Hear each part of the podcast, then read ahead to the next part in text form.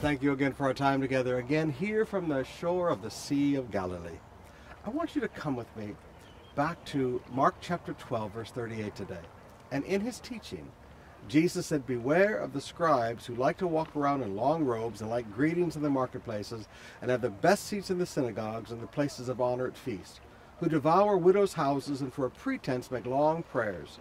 They will receive greater condemnation you know, sometimes when you stand up and you tell people that something is wrong or that this type of lifestyle is wrong, people will tell you today, don't judge lest you also be judged. Well, you know, that's very super spiritual to say, but Jesus sometimes had to warn us about the doctrines of people and warn us about the lifestyles of people. He said, beware.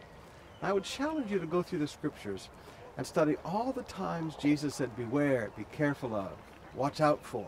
Watch out is another big phrase that he says. Beware of the scribes. He said, I want you to beware of religious leaders who, number one, are very fastidious about their appearance. They walk around in long robes. They, they're always dressed for a part. They're always dressed to be noticed as a religious person. And number two, they like greetings in the marketplaces. They want everybody to greet them. They want everybody to kowtow to them. They want everybody to notice them. He says, so watch out for these religious leaders that dress to be noticed and that desire to be noticed. And he said, thirdly, they want the best seats in the synagogues. He said, you know what? They're, they're not going to be happy to sit on the back row. They want to sit right up front where they can be noticed. No, everything is about being noticed and the places of honor in the feast he said, you got to watch out for spiritual leaders who want every eye fastened on them, who want to be the center of attention. He said, you've got to watch out for these religious leaders that, that want to be the center of attention, the focus of attention.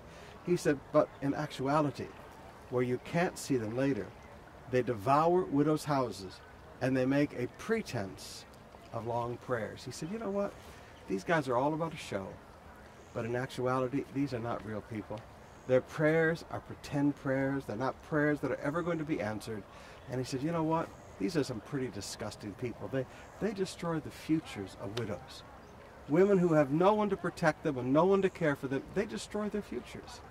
He says, so there are some religious leaders out there you've got to watch out for.